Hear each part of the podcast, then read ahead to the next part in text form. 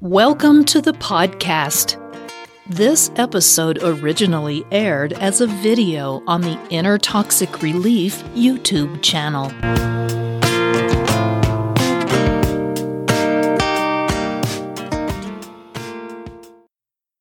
Inner Toxic Relief presents Do Narcissists Like Other Narcissists? There is irony in the fact that, according to some pretty compelling research, narcissists actually do like each other. It's complicated since they view love differently, but there is some merit to the idea.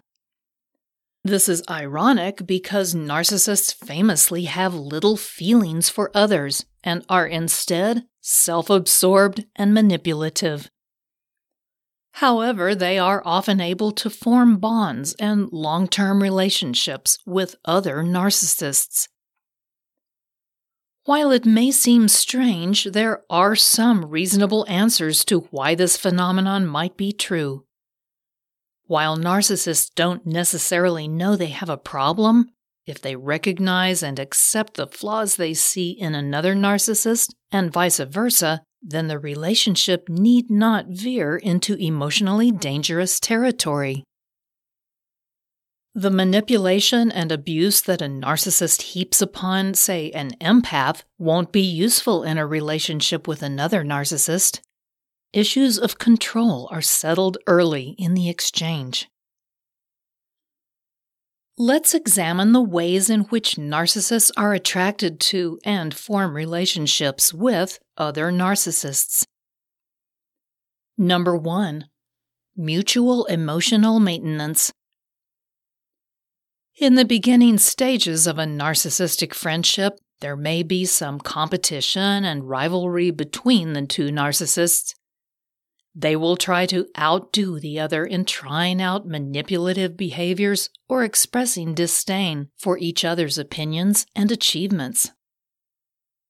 But as the friendship develops based on a mutual understanding of each other's tendencies, these rivalries will give way to a wary trust.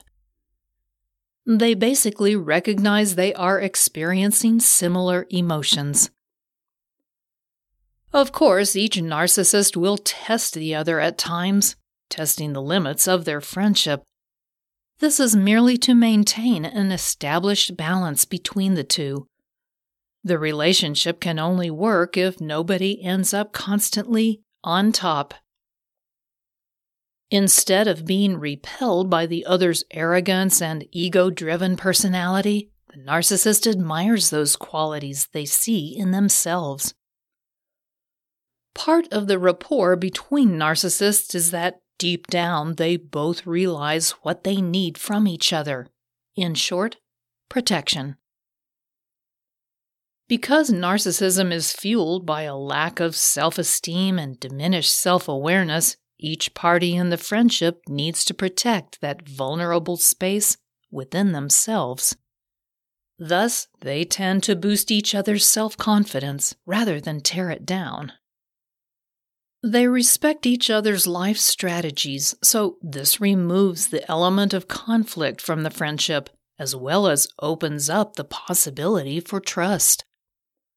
Indeed, many narcissistic friendships will grow incredibly close as they begin to see the world through the lens of us versus them. It's the superior and always right us against the rest of the small minded and inferior world. Number two, letting down defenses. As the relationship between two narcissists develops over time, they will likely be able to fully disengage a lot of their arsenal when around the narcissistic friend. In fact, once the jostling for superiority and massaging of egos are dropped, then the narcissists themselves are fairly easygoing. Their friendship is quieter and their behavior more docile around each other than you'd ever suspect. Now that the narcissist isn't threatened by exposure, the narcissistic friend doesn't want to be exposed either. They are free to relax into the relationship. the narcissist has the other narcissist's back. And lest we forget, they each harbor sensitive information about the other, so they have equal power in the relationship. I've seen narcissistic friendships that appear to be as deep and true as any I've witnessed. Friends who can finish each other's sentences. Friends who monopolize each other's time to the exclusion of everyone else. Friends who can work together, play together, travel together without conflict. It may be the only time a narcissist really lets down their guard. Still, because another hallmark of narcissism is the quick onset of boredom, some narcissistic friendships don't last. If the game isn't intriguing enough to hold one or the other's attention, then they will often drift apart. Each has to demonstrate their value to the other, otherwise, the narcissist reckons it's not worth their time. Number three, do you have a narcissistic friend? All of this may have you worried. I have a narcissist friend. Does this mean I'm a narcissist too? Well, this depends on how you might rate yourself in terms of your own narcissistic tendencies. Basically, if you have a narcissistic friend, there are a couple of ways in which that might reflect upon you. On the one hand, you may score fairly high on the narcissism scale yourself. If you are truly concerned, check out the Narcissistic Personality Inventory to see if you might fit the definition. Most of us display some narcissistic tendencies, but few of us are true narcissists.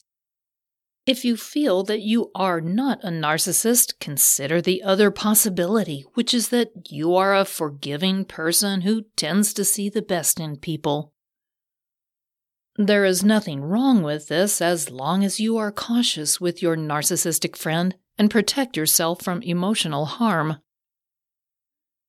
Most of us derive our quality of life in part through our family and friendship bonds be sure that you are engaged in mutually fulfilling ones. While narcissists have a difficult time forging lasting bonds with people, they do find themselves drawn to other narcissists. These relationships can be more fruitful and less antagonistic because there is an unstated understanding between the two narcissists as well as less conflict and a mutual acceptance of certain behaviors. They think alike and respect each other's point of view, where the rest of us might balk at arrogant and selfish behavior. Narcissists can relax with each other, knowing that their weaknesses won't be exploited or exposed by the other. These attachments can last a long time, as long as boredom doesn't set in. Still, it may be possible for narcissists to be friends with non narcissists.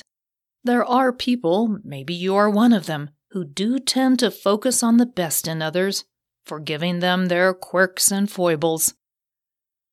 Just remember to always be vigilant with your narcissistic friend.